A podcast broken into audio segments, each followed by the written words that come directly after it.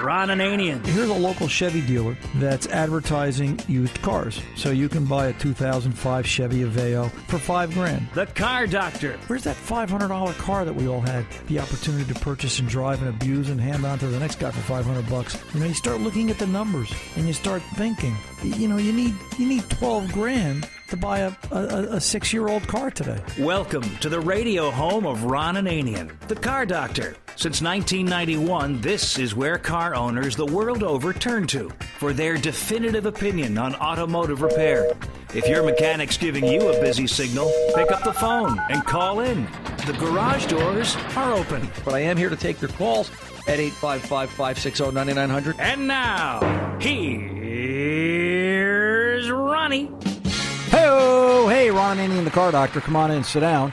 Phone number, as always, eight five five, five six zero, nine nine zero zero. The Car Doctor's twenty-four seven toll-free hotline. We are live Saturday afternoons, two to four p.m., so if you're getting it now, we are live right now. How do you like that? eight five five, five six zero, nine nine zero zero. You can call, and we'll put you up on air and answer your car question for you. If we are not, and you're taking this on delay or podcast or it seems like any one of the number of gazillion ways you can now listen to this radio show versus when we started it twenty-five years ago. You can call eight five five, five six zero, nine nine zero zero and leave a message. Fast Harry, our executive producer, will call you back and put you in the lineup for the next time we're in studio, live on air, and talk to you about your problem and help solve it for you, because that's what this radio show does. More information at car doctor show dot com. Where else? Podcasting there. Also, you'll find links for TuneIn, iHeart, and iTunes. Dot com. You can uh, pick us up on podcast or stream us any which way you like. And if you need me during the week, Ron at car doctor show dot com. Uh, this hour, Tom, is it this hour we're giving away, doing the Wix uh, car giveaway? I think so, right?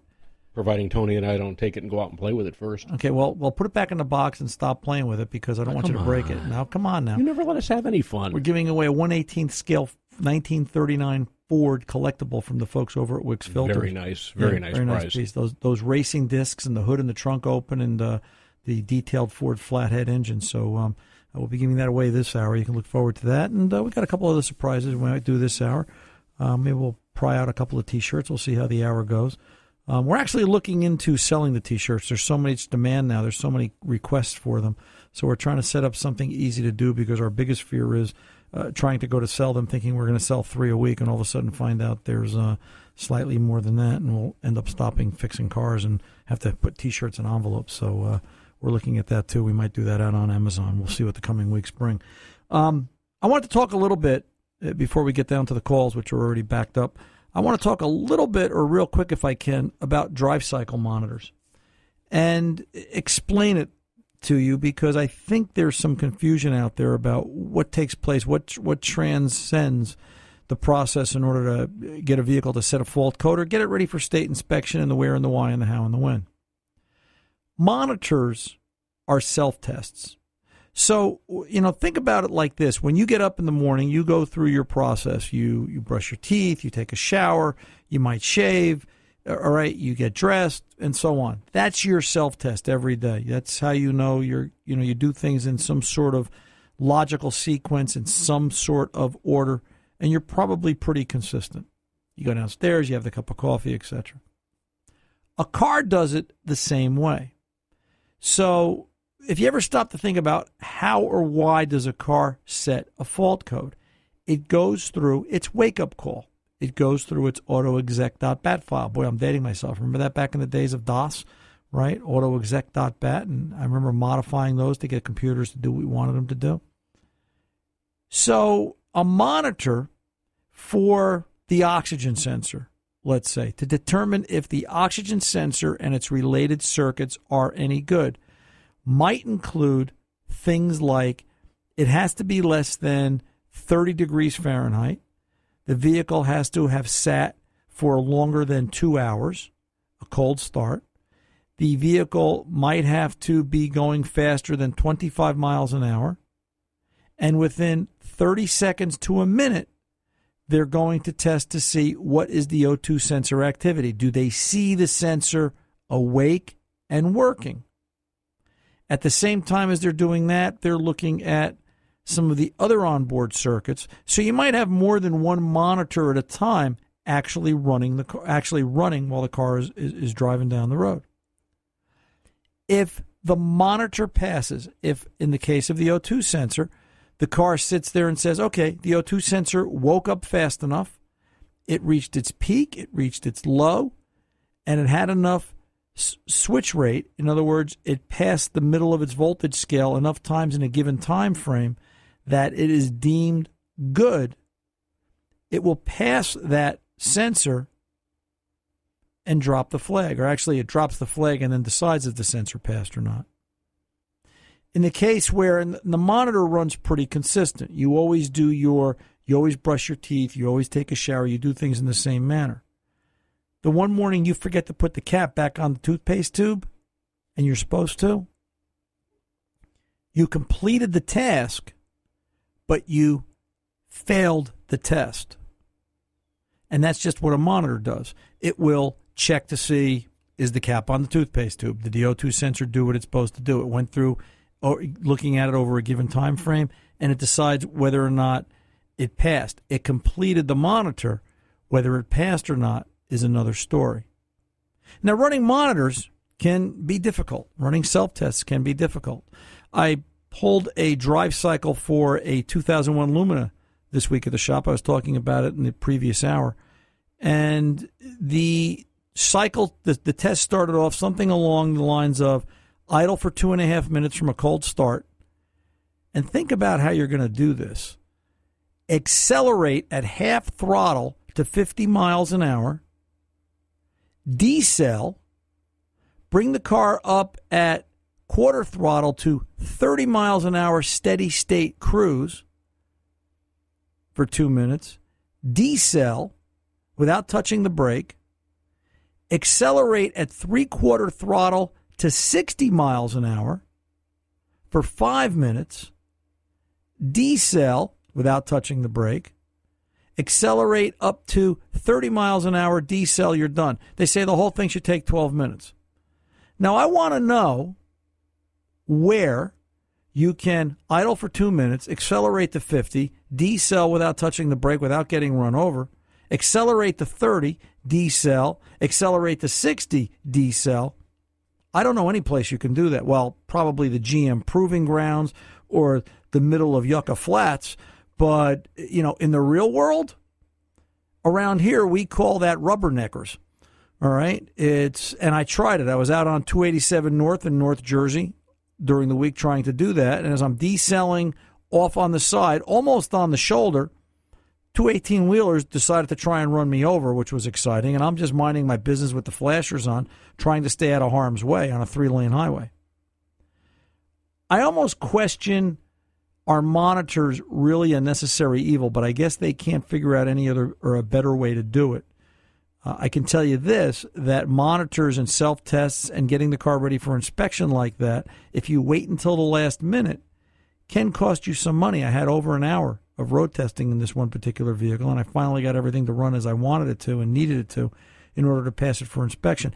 And and I suppose my point is that, A, if you know the car has to go for inspection, waiting till the very end probably isn't a very good idea. And I understand that, you know, life gets in the way sometimes, and Uh, there are moments where it's a little stressful and you've got to do it a certain way, but understand that you're putting the mechanic under a tougher condition and they've got more to do. And you're also setting yourself up if the mechanic doesn't really have the desire that perhaps that car isn't going to get driven properly and it may or may not pass as a result, and it'll cost you even more money. Bottom line, monitors are something that we all have to deal with. They're getting better on newer cars. The cycle is shorter and the response rate is quicker. But there are some complications, especially in the area of evaporative emissions, where cars might have to be left overnight. Do you know some monitors run now while the car is off and parked?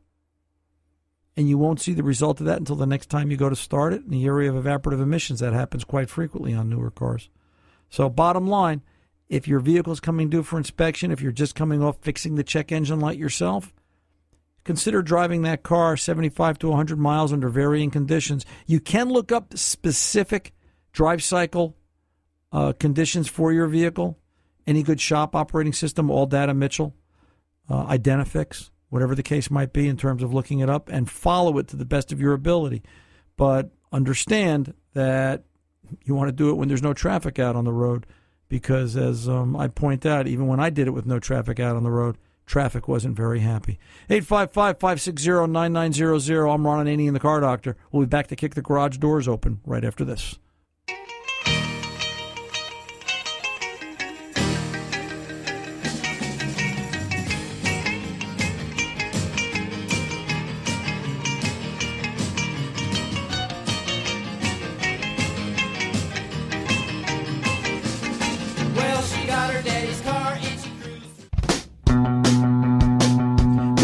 Ron Ananian, the Car Doctor. Eight five five, five six zero, nine nine zero zero is the phone number. Let's get over and talk to Alan in Shenandoah, Iowa. Alan, welcome to the Car Doctor, sir. How can I help? Hey, uh, this is Alan. I wanted to talk about the uh, two thousand four Chevy Trailblazer today. Okay, sure. What's going on? Well, the lights flicker on it uh, when the vehicle's running, and it seems like the faster you, the, the higher the R P M, the, the more it flickers.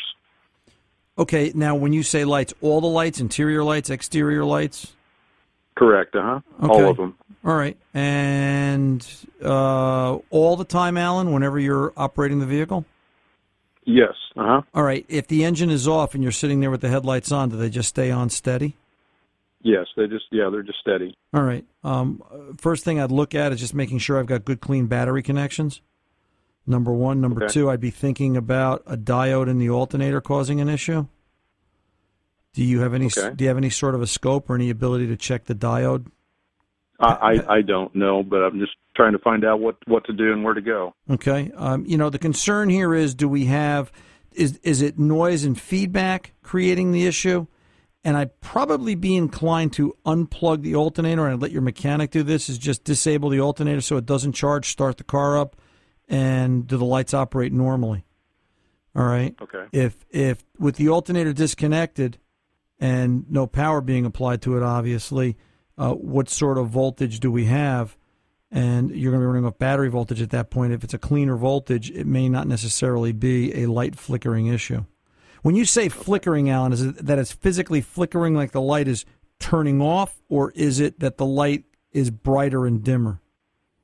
It, it pulsates. It uh, it goes brighter and dimmer. Right. Uh, it's not okay. like it's actually turning off. Right. It, it it sounds to me like this is a charging system issue more so than bad connection or bad headlight switch, something like that. What I would okay. be, what I would do is I would also hook up a voltmeter to a power source battery, possibly, probably, and monitor that. Does that seem like it's in a state of flux? It's always changing. thirteen point eight, fourteen point one, fourteen point two, thirteen point nine. That type of thing. Is the voltage constantly sweeping up and down? Is the engine is the engine speed steady? Is it a good smooth idle? Uh, when it's when it's at a good idle, I mean it's it's just constant. And then when you you know when you rev the engine up or put more R P Ms to it, it just it flickers up even faster. Okay, so it's it's something in relation to engine operation. Yeah, I'd be I'd be thinking about alternator, and I'd be thinking about the general electrical system itself. Um, any check engine lights on in the vehicle? Uh, no. Okay. I mean, I would still go and pull codes just because that's what I'm a fan of doing regardless. And I wouldn't just look at engine faults. I would do. I would use a scan tool, something that will give you a complete system code scan to look at all okay. the modules on the car, body module, P C M, et cetera. But I would be looking more towards alternator as a possible source. And like I said, I would start by unplugging the alternator. Does that make a change? Understand when you do and you run the car, you're going to see the charging system light come on on the dashboard, and that's understandable. Yeah, the alternator, I think it's uh, it sounds like the bearing's starting to go out of it anyway. But well, yeah, needs... and it's, there's always that. You know, you may want to take the belt off and spin it if that alternator is noisy. Now the, now the next question is going to be, what alternator do you put on it if it's bad? Uh, just make sure you look very carefully, because rotating electrical, alternators and starters, that business has really changed over the last couple of years, and finding decent quality components is getting more and more difficult. Okay. All right. If if we were at the shop, I would be on a G M product. I would be putting a Delco piece on it. I wouldn't. Okay. I, I wouldn't be thinking about anything else. I'm really taking a harsh look at rotating electrical and trying to deal with top level stuff, because all these cheaper alternators and starters that are being rebuilt. If if if you ever if have you ever been to Chinatown, Alan? Uh, no. All right, well, if you buy an alternator or a starter from a non-name brand, you'll be visiting it very soon because that's what's going to be in the car. Um, you open it up, and it's everything's made in China, which is our new fifty-first state.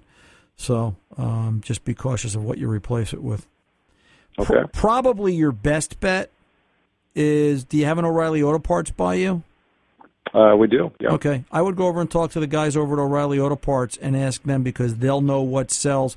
They might have a particular brand. Maybe they don't have Delco. Maybe they have something else. Let's ask them, listen, I'm not here to do this three times, and it's not necessarily about price. I want the best that you've got. They're always fair when I've worked with them, and they will tell you straight, hey, use this, not this, and so on. Or here's why we sell this because it's better because we've got a track record on it. Um, but the quality okay. of parts and where you get it is getting very important. You can also, if you want, do a little research, get out to O'Reilly Auto dot com and look them up on their website and view it from there as well. Okay. All right, sir. Hey, Alan, stay on the line. Harry's giving me the high sign. We're going to be sending out that Wix Filters uh, die-cast model to you, the one eighteenth scale, the thirty-nine Ford with the V eight flathead engine in it. We thought you might enjoy that, Harry said. And um, it sounds like uh, that'll take your mind off what's going on with the Trailblazer. We wish you well and uh, hope you enjoy it. All right, sir? Take good care. Let's get over and talk to Don about an oh four F one fifty. Don, welcome to Ron. Welcome to Ron Ananian, the Car Doctor. How can I help you, sir? Hey, Ron. I just have some news to share with you. Go ahead. oh four F one fifty. We had a ticking in the engine, and it was under warranty. And uh, the guy asked me on the phone if I changed the oil lately, and I said yes, I did. He said, I did not use a Motorcraft oil filter in it, so there's a check valve in there, so that's probably what your problem is. But in order to cover it under warranty, I had to take it to them. I took it to them. They changed my oil filter, put a Motorcraft on there, had it for two days and told me problem fixed. I got in the truck from the dealership, and it checked again. And I walked back in, and I said, uh, you didn't fix nothing. I called the warranty company up. The warranty company said that Ford issued a bulletin for a fifteen-second tick or a, a three-second tick in the motor when you first turn it over, which normal conditions. And I said, no, because it didn't do this up till this time. So I got the warranty company and the dealer owner involved, and I said that there's something wrong with this motor. He, they, they said that it's a twenty-four hundred dollars deal to rip the front end off of this motor to check it. And I said, listen, I'm challenging you. There's something wrong. So they tore it apart and found an O-ring got caught up in the oil pass that the timing chain is lubed with. Yeah, that's and up. Just, is that is that the one up in the cylinder head, Don? Yeah. Yeah. Um, you know, it's funny. Just as a just as a quick aside, there's a really good YouTube video. That, and I think if you Google search, you know, Ford, what is this? A, this is a five four? Yeah. Yeah. Right, yep. if, if, if you search on YouTube, Ford five four valve train oil problems, or I forget the exact wording on how I found it, they will show you which galley plug you pull out. They're seeing that as a common fault. Don, stay on the line. I want to talk to you after the break. Sounds like there's more here. But um, just as an aside, the YouTube visit uh, uh, really pays off. There's some really neat things there. Um, but worth looking at. Don, you stay put. I'm Ron Ananian, the Car Doctor. eight five five, five six zero, nine nine zero zero. We'll be back right after this. Don't go away.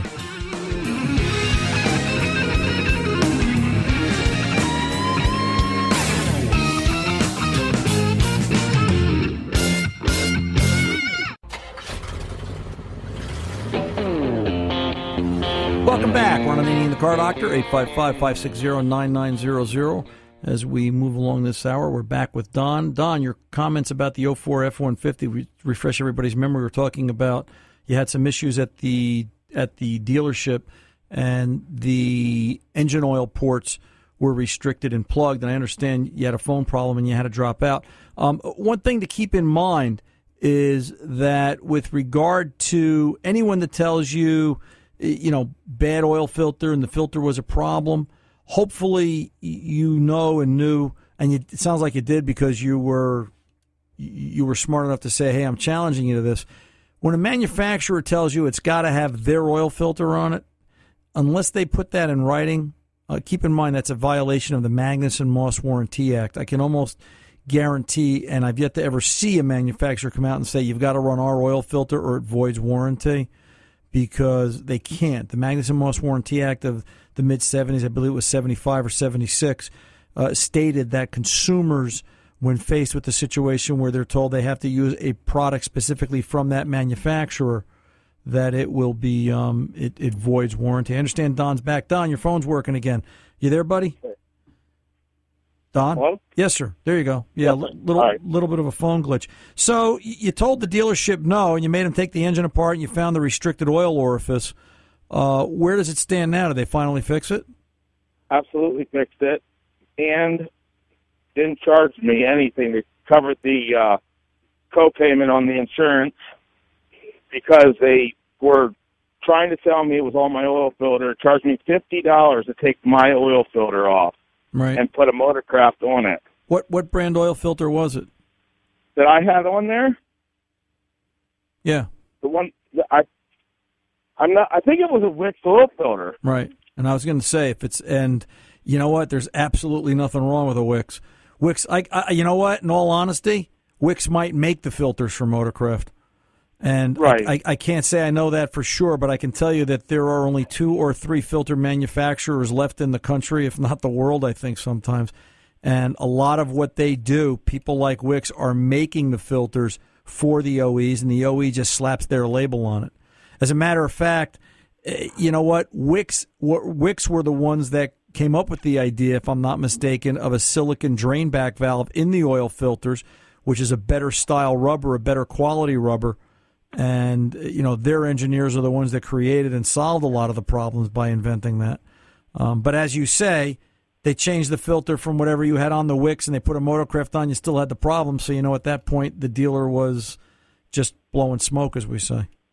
Right, because they wouldn't listen to me when I had them on the phone. I told them that it was making that before I changed the oil. Right. And they they just assumed that it was because I changed that oil filter, and I said, no, it wasn't. Well, good for you for standing up for him, and uh, keep in mind that, you know, anytime a manufacturer says you've got to run our filter or our product or our our our, our parts, they've got to give them to you for free because that's right. covered under the Magnuson-Moss Warranty Act. Hey, Don, I got to go. Stay on the line. Do we have the ability to take Don, Don's address? Don, stay on the line. Let's get your Car Doctor T-shirt. I like I like somebody with guts that stands up to the big boys, and um, you earned yourself a T-shirt today. Let's go over and talk to Tim in Flint, Michigan. Tim, welcome to the Car Doctor, sir. How can I help? Hello. Thanks for taking my call. You're welcome. What's going on? two thousand eight Silverado. Okay. Uh, four, four by four, fifteen hundred. Right. Very good shape. When I bought it, bought it used, of course, about two years ago. Um, I was told at two different places I needed four ball joints. And I guess that's my first question. Does all four wear at the same time? I never had that issue. Well, what usually happens, and how many miles are on this, Tim? one twenty-five. one twenty-five. What usually happens is you usually wipe out a lower. Okay. All right? So you wipe out a lower. This is a what series Silverado? twenty-five, thirty-five? Uh, fifteen. fifteen hundred, okay. So, you know, you'll you'll wipe out a lower, and you're going to do one on the left. Let's say, let's say it's just the left side that's got a bad lower. You want to okay. do, you want to do both on that same side, and here's the reason why: that new joint is going to be tighter and a more precise fit than the upper that's still in the truck. You're okay. you are now going to place dimensional load on that lower ball joint as a result, and you will you'll actually wear out the new lower faster by leaving it in with that older one hundred twenty-five thousand mile joint. That's mm, that okay. that's that's one school of thought, all right, that the industry has. The second is you're on that side, you've got it apart. You're, if it takes you an hour to get to that lower, you're probably a half hour to get to the upper. Why not just do it? Okay. All right? Uh, Here's you know, the storm. But, but to say that it needs all four... What you do to the left doesn't predicate what you sh- what you normally should do to the right. Now, some people are going to say, listen, it's got a buck and a quarter on it. It's eight years old. Uh, you know what? I might as well just do them all now and get it over with, and then I've got four evenly, you know, evenly new, for lack of a better way to put it, ball joints in the truck. All right. What's kind of what's kind of throwing me off is this truck rides straight as a pin, right? And no no tire wear at all, uh, you know, odd tire wear. And what, what what started it is I had an alignment put on it, and they said it was in specs. Okay. And, which I don't really know exactly what the specs are as far as loose to tight, you know. And then the wheel is straight probably ninety percent of the time, and then I look down, and it's a little off to the left once in a while. Is that due to the ball joints loosening? No, something doesn't something doesn't sound right here. You know, if if somebody did an alignment, and they did a real alignment, and it was an honest alignment, and they did it the proper way, and all the other parameters that I've got for doing a good alignment, because a lot of places are, are, are scam artists with it, uh, yeah. quite honestly. Um, you know, if they've done the alignment properly, they would have to tell you, you can't align loose. All right. So that's, that's what I thought. And, and that's, and that's the, exp- and that's the, and it's the truth. We had a two thousand seven Honda Accord in the shop this week. Did an oil change. It was in for an oil change, a rotate, and an alignment. Did the oil change. Did the rotate. Shook down the front end like we always do. Everything seemed good. Proceeded to do the alignment. Put the alignment heads on it. And when we went through our turn steps, you know, turning the wheels and, and, and getting caster and so forth, we could see it jump. And then when we loaded, we took the heads back off, loaded the suspension a different way, we found a bad upper ball joint on the left side. Hmm. All right? Okay. And as a result, we repaired the left side. So you can't align loose. It's it's just right. that it's just that simple. All right. Is, is the is the days of a steering wheel alignment out with the airbags and whatnot? Oh no, you can still align a steering wheel, but you know if the steering okay. wheel is straight going down the road, and you've got it, you know, finding a flat. Let me say it like this: finding a flat road in New Jersey doesn't exist. All right. All right. So you've got to look at road crown. All right. Okay. And you know, uh, I've been pulled over more than a few times by the boys in blue. Uh, because I'm riding the middle of the road trying to make, you know, is is the car on the center of the crown just right and tracking down the road, that's straight. If the wheel goes okay. off, then it's it's generally the road itself, barring okay. a steering shaft coupling or something else creating that issue. Ball joints won't affect steering angle like that to keep the wheel straight. So uh, let me, because, you know, I don't I don't have a problem, of course, replacement if they need replacement. Right. I've had right. bad ball joints before when right. you constantly turn and. Let me let me ask you this, Tim, and then I'm going to run. Who's okay. your Who's your regular mechanic? Do you have a regular mechanic? Uh, dealership, but I'm losing interest. Right. So you know what? Maybe it's time to get a third impartial outside opinion. Do I really have bad ball joints, and why? Find somebody that's actually going to, you know, they can't check them up in the air without loading the suspension. They've got to put a load on the lower control arm to duplicate road load, road road load, or they're going to have to do it on a drive-on rack. And then mm-hmm. let's and then let's find out for sure. Okay. Okay. But something Great. doesn't make sense here for somebody to align this and then turn around and say somebody else says, "Hey, you need ball joints." Somebody's lying. Something doesn't right. something doesn't add up. So go through that. If you got any other questions, shoot me an email, Ron at car doctor show dot com, or give us a call, and we'll go from there. eight five five, five six zero, nine nine zero zero. The Car Doctor's coming back. Don't go away.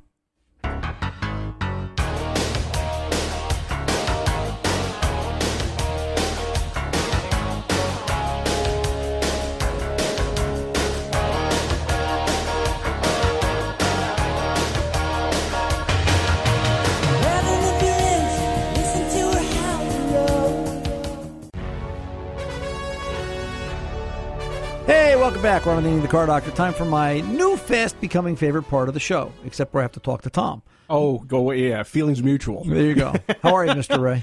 Uh, anyway. Uh, what do you got? Jeff Heron writes to Ron Ananian on the Facebook page. Uh, hey, Ron, I love the show and look forward to listening to the new podcast each week, and my question is about the low beam headlights on my two thousand three Toyota Corolla. I go to work in the middle of the night and have about a thirty-mile commute on twisty mountain roads, so my headlights are important.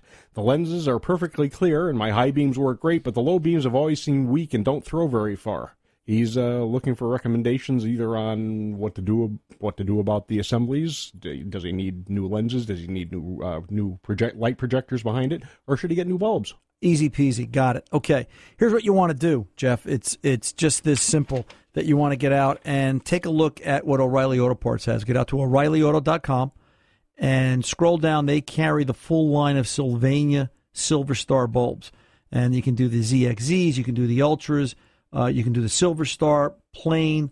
Uh, we like the Silver Star Ultra. It's sort of middle of the road, and it will give you a better low beam, brighter, cleaner, whiter light, all right, and help you with those dark shadows on mountain roads, just like you're describing. And the nice thing is it's O'Reilly Auto Parts, so they come with a one-year warranty. They back it up. You can do a mail order. Um, they're very good about it, and you can either that or go in and pick them up right off the shelf. It's either one. But um, I like the Sylvania Silver Star Ultras. And, and the reason I say it like that is because you can put in some of these lights that are so bright, they're overwhelming, and you will find that in some cases the brighter the light, the shorter the lifespan. So you're you're trading off here. We find, matter of fact, Fast Harry's got a set of Silver Star Ultras in his uh, Mercury Sable, and he's had them in there for the better part of two years, and he loves them. He comments to me now that he's getting a little older. It uh, helps him see at night. As um, I'm not sure what happens more. I'm not sure if it gets darker earlier or the older we get, it's um, just darker in general. So, but uh, for us older folks, you, you you know what I'm saying. But Jeff, get out to O'Reilly Auto dot com, O'Reilly Auto Parts. If you got one in your neighborhood, Sylvania Silver Star Ultra, that'll solve the problem for you. And uh, we can kind of take it from there. Hey, let's pull over and take a pause. eight five five, five six zero, nine nine zero zero. We'll be back to wrap things up right after this.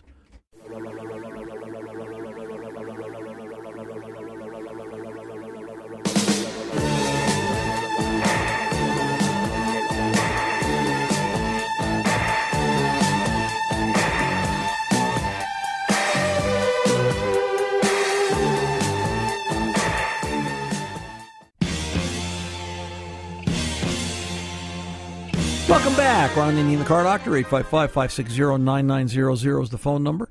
And keep in mind, that's twenty-four seven. If you need the Car Doctor, give us a call at eight five five, five six zero, nine nine zero zero. Keep in mind, that's a twenty-four seven messaging service. We've attached a system to that so that you can leave a message if we're not on the air. We're live on the network Saturday afternoons, two to four p.m. Eastern Time. But leave a message. Fast Harry, our producer, will call you back and get you in line up for the next following show.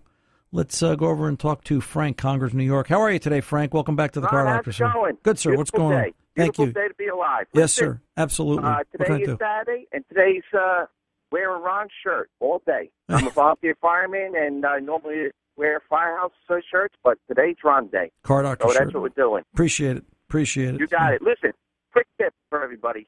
Went up to a friend of mine, stopped by his house. He's got the car jacked up. It's nice weather. He's going to swing the tires around, but he's not chocking the tires or so forth like that. So what we're talking about, a little safety out there, too. Yeah, great, that's... Great that's, show today, you know what I'm saying? Yeah, that's and that's always a good thing. You know, Frank, I, I was I was driving yesterday, coming home, and coming up Route seventeen north through Paramus, New Jersey, and I saw, no someone, one, on, okay. saw someone on the side of the road in his little Honda C R V, and mm-hmm. he had the car up on the jack, the little...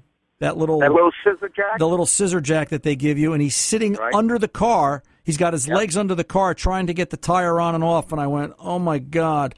And unfortunately, I wasn't able to stop because I usually stop and, you know, try to help somebody like that because I can just sure. see if, if that car collapses.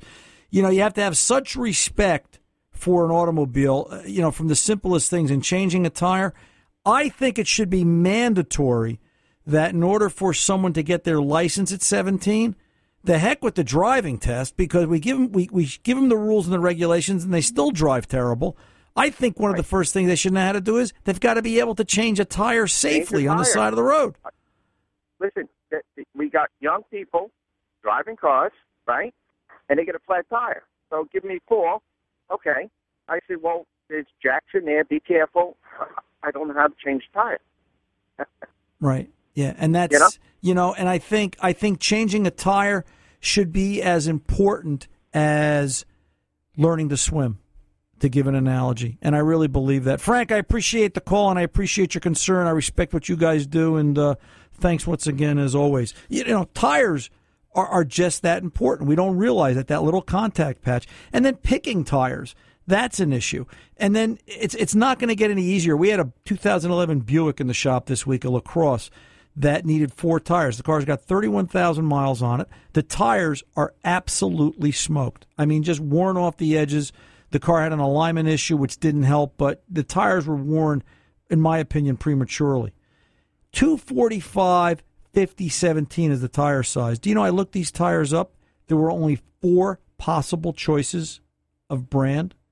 two forty-five fifty seventeen. When you're talking about a national brand, something that's available on a regular basis. Fortunately for her, because I asked her, and you know, this is, we're talking about tires and picking them also, not just changing them. You know, one of her parameters was she was looking for something with good wet road traction. And when Debbie said that to me, I said, okay, General A S O three, which is what we put on the car from General Tire.